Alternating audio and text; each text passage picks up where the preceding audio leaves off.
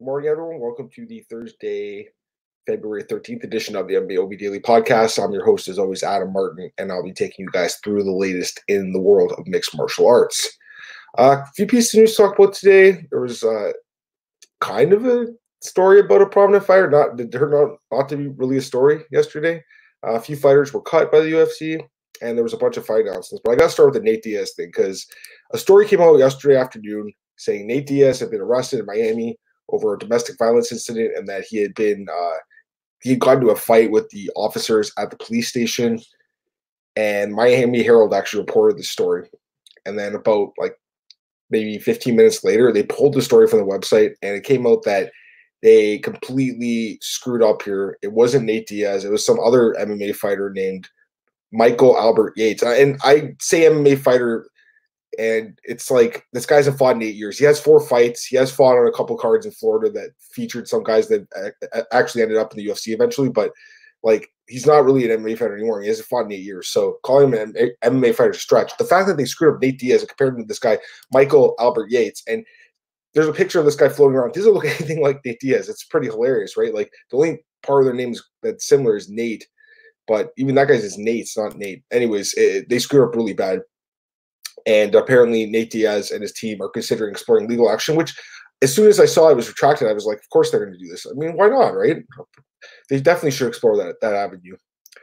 You know, Nate Diaz, he apparently has been in Stockton. Uh, he has not been to Miami, and uh, it's just uh, ridiculous. So, yeah, I, I, don't even know what to say about this. Uh, it's it's a really poorly reported story by the Herald. Yes, they did correct themselves and they've apologized for the error, but it's too late in my opinion. You know, um, thankfully though Nate's name was cleared really quick. I mean, as soon as I saw the story, I was like, this doesn't really, something doesn't add up here. You know, Nate Diaz didn't really seem like the kind of guy that the accusations made made it out to be. But uh, I'm just glad that it turned out to be a false report.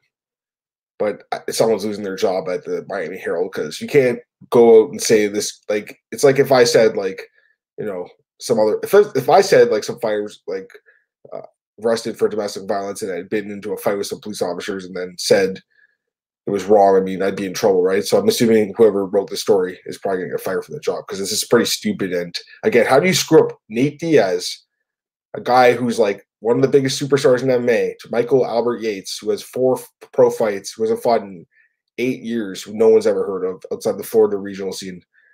Very strange. All right, next thing here, Darren Till.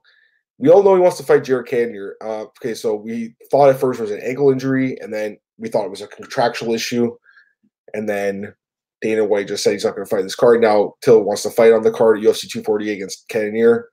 Now Till is saying on his Instagram that he needs Donald Trump's help uh, getting a visa. So it turned out it might be a visa issue, which he did have an issue with last time at UFC 244 in New York when he fought Kelvin Gastelum, which is an event Donald Trump actually attended. So I'm not sure if Till met Donald Trump at that event or whatever, but we all know that Donald Trump and UFC President Dana White have a really good relationship. If Till needs a visa, I'm assuming that Trump will be able to help him or someone in Trump's like team will be able to help him get that. I guess this is still stemming from that incident last year in the Canary Islands where he got into like that uh, I think he stole a taxi cab in a drunken stupor with some friends or something. Ever since then, he's kind of uh, had a hard time getting visas. So I'm assuming it's coming from that. But uh, yeah, it'd be nice to see this get cleared. I mean, Darren Till's a good fighter. I'd like to see him fight Cannonier. It'd be a good fight, but definitely he's got to clean this uh, situation up. And uh, if he's ever going to fight in the US, United States on a regular basis, because if he needs to keep getting a visa for every fight, it's very frustrating for everyone involved. So hopefully this gets cleared up. We were able to see Darren Till fight Jared Cannonier at UFC 248. All right, a few more fighters were cut. I mentioned yesterday, like 13 fighters were cut, and then Juan Adams will make 14. Now we've uh, actually known about four more. This is according to Nolan King and MMA Junkie. Four more fighters have been cut. Jinsu Sun, Kalindra Faria, Junior Albini, and Nathan Coy. So really no surprise here. I guess the most prominent name would be kind of Junior Albini. I mean, this guy is not really a great fighter by any means. He's mostly known for wearing a quote unquote diaper when he fought uh, a couple years ago against I believe it was against Andrei Arlovsky. He's wearing this ridiculous outfit. This guy went one and four in the UFC, so not a great record. He beat Tim Johnson in his debut, which was a nice win, and then since then lost to Andrei Arlovsky, Alexei Oleinik, Jairzinho Rozenstruik a Maurice Greene. Kind of a tough run. I mean, the Green fight, I guess, is a fight he should have won. He got knocked out quick. So again, no surprise he was cut, but probably the most notable of the of the four fighters who were released. Kalindra Faria, uh, she went 0-3 in the UFC. Not very impressive. Lost to Joanne Calderwood, Jessica Mara Romero Borella. I mean, I guess the I fight was kind of close to split decision, but she should have probably won at least one of those fights. And then she was coming off a win of Karina Dam in Titan FC, so you saw what the UFC signed her for a WSOF fighter. Quite a big experience, but just really never lived up to the expectations in the UFC. Uh, Jin Soo Son is another fighter that kind of struggled a little bit in the UFC. He went 0 2, didn't win a fight, unfortunately. He lost to Petr Yan and Mario Bautista. That's a tough run. I mean, those guys are really good, especially Petr Yan, obviously, but Mario Bautista is good too. So that's kind of a tough cut. I mean, again, you know, the, the UFC is kind of cutting the fat, trimming the fat, so to say, from the roster, but still, like, lose to two really good fighters like that at least it kind of sucks. And the last guy's Nathan Coy. No surprise here. He's 41 years old. He's a veteran of the sport. He's been around forever. Struggled in the UFC. Just went one and two. He beat Jonathan Webb. That was in 2016 and lost to Danny Roberts and Zak Cummings. He hasn't fought since 2017. Uh, I'm assuming that he might have been actually released sooner, and we just didn't hear about it. But yeah, he is officially released. So again, no surprises uh, from those four guys, four guys, uh, three three guys and one girl, I guess I should say. Uh, but uh, yeah, I kind of feel bad for Son. I mean, that's a tough run in getting released like that, but it is what it is. Uh, it's getting some fight announcements here. There's a few I want to talk about. UFC London gets a fight between Jake Collier and Tom Aspinall. Jake Collier is a guy that I'm surprised wasn't cut. You know, I'm surprised he's still on the roster. He has not fought since 2017. His last win was in 2017 against Marcel Fortuna. He has been uh, he was suspended by USADA for a year. He has a overall record of three and three in the UFC. Wins over Marcel Fortuna, Alberto Uda, and Ricardo Abreu. Losses to Devin Clark, Dong Yang, and Vitor Miranda. So basically, he's beating guys who are no longer in the UFC and lost to guys besides for Clark who are no longer in the UFC. He absolutely needs to win this fight. It's not going to be an easy fight. Tom Aspinall will be fighting his hometown. This is fight is at UFC London. So Tom Aspinall, I assume, will be favored to win this fight. Uh, seven and two record for Tom, three straight wins in Cage Warriors. Uh, don't know a ton about him, but definitely, you know, from looking at his record, he looks like a guy, a big dude with a lot of knockout power. So we'll see what happens there in that fight, but I'm assuming he'll be favored. This is a really good fight. UFC Portland, Niko Price versus Muslim Salikhov. It was originally reported this fight would take place at UFC uh, Nebraska or Lincoln, and now it's being reported it's at Portland. Great fight. Uh, I'm surprised Niko Price didn't get a top 15 opponent. I'll be honest. Like I thought he would, but it's still a really good fight. Uh, Niko Price overall is one uh, six and three and one no contest in the UFC. So a, a, pretty solid record in the UFC. He has lost a few fights by stoppage. He's lost to Geoff Neal, Abdullah Razak, Razak Alhassan, and Vicente Luque by stoppage, but he stopped everyone else's wins. James Vick, Tim Means, Randy Brown, George Sullivan, Alan Jouban, Brandon Thatch. He did knock out Alex Morono, but it was overturned after he tested positive for marijuana. So this guy is an absolute stud. In his career, he's only been in the distance one time in his whole career in uh, 17, 18 fights. So that's incredible. He's a finisher. He's a great fighter, coming off a huge win over James Vick by upkick knockout. I think he's the only guy in UFC history to have two knockouts from his back. He also knocked out Randy Brown with hammer fist from the back. So this guy is a fantastic fighter, one of my favorite fighters to watch right now again, I thought he'd get a top 15 opponent. He's been calling out Robbie Lawler for a little while, but he gets Muslim Salikhov instead. Muslim's a very dangerous guy, though, so you can't, you know, count him out in this one. He's very dangerous. He is a little older at 35, but he's looked really good lately. Three straight wins. Laureano Staropoli, which was a nice win for him, and then Nordine Taleb, Ricky Rainey. Did lose to Alex Garcia, but it's bounced back, bounced back really nicely since then.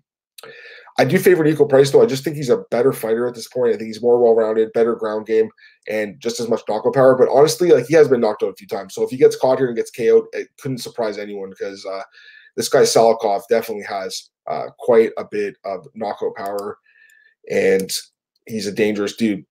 Uh, a couple other fights here. We got Karl Roberson taking on Makhmud Muradov at UFC 249. So Karl Roberson Baby K. He is coming off. Uh, of course, it's not loading. Karl Roberson coming off back-to-back wins over Roman Kopylov and Wellington Turman. The Kopylov fight was a really good win for him because he was he had uh, I believe he got poked in the eye or cut open. I can't remember exactly what happened, but he came back and won when he arguably could have uh, basically quit the fight if he wanted to because he had been so badly injured, but he still fought and won late in the third round by stoppage. So really impressive performance overall. Four two in the UFC for Karl Roberson. Also those wins over Jack Marshman and Darren Stewart. Losses to Cesar Ferreira and Glover Teixeira. Very good fighter. Uh, also has a win over Ryan Spann in the contender series, and he takes on Makhmud Muradov. This is a really tough fight. I mean, this is a tough fight to pick, tough fight to call. Muradov's very dangerous. He's coming off a massive knockout win here over Trevor Smith. Also beat Alessio Di Chirico his UFC debut. Overall, he's on like a 13 fight win streak. I mean, this guy's really good. I got to favor Muradov. Even though I like Robertson, Muradov is just super dangerous and super talented. And I do think he probably gets his hand raised here. And the last fight announcement to talk about UFC Oklahoma City gets another fight here between Claudia Gadelha and Marina Rodriguez. Interesting fight. Claudia Gadelha, her fight against Alexa Grasso was canceled at the last, or uh, actually at UFC 246, so two pay per views ago. Uh, not her fault, obviously. I'm assuming UFC paid her show money at least. I hope so. But yeah, Grasso screwed up for her. She should have been fighting that night. Overall in the UFC, she is six and four. So not a great record for Claudia. We all thought she'd be a little bit better than that, I think. We thought she'd be a title contender, but still, you know, she has some nice wins. Karolina Kowalkiewicz, uh, Carla Esparza, those are her most notable wins. And then, of course, uh, she's lost to the Ansaroff Andrade, Jedrzejczyk twice. Also has a nice win over Randa Markos in her last fight. Uh, Marina Rodriguez, though, is very dangerous and, and a very good fighter. And honestly, like, uh, she could pull it off here. I think I'm. I'd be curious to see what the odds are. I think Rodriguez has a good chance to win this fight. She's very big for this division, very long. She's undefeated in her career, 12 0 2. Her last fight against Cynthia Calvillo wasn't too impressive. It was a draw. She looked good early and then kind of lost late, I guess. Overall, two and two 0 and 2 in the UFC. Kind of a weird record. Two draws, two wins. Did beat Torres, did beat Aguilar, and then draws with Marquez and Calvillo. But I have been impressed with her. I think it's her time. You know, Claudia's always got a lot of experience, but I think Rodriguez has a good chance to win here. And I wouldn't be surprised if she was favored because uh, honestly, I think a lot of people have a lot of respect for it. Claudia's kind of like on the decline, I think a lot of people believe. So it should be close odds either way. I, I can't say for sure who's going to be favored or not, but I, I wouldn't be surprised if Rodriguez actually got a lot of respect here.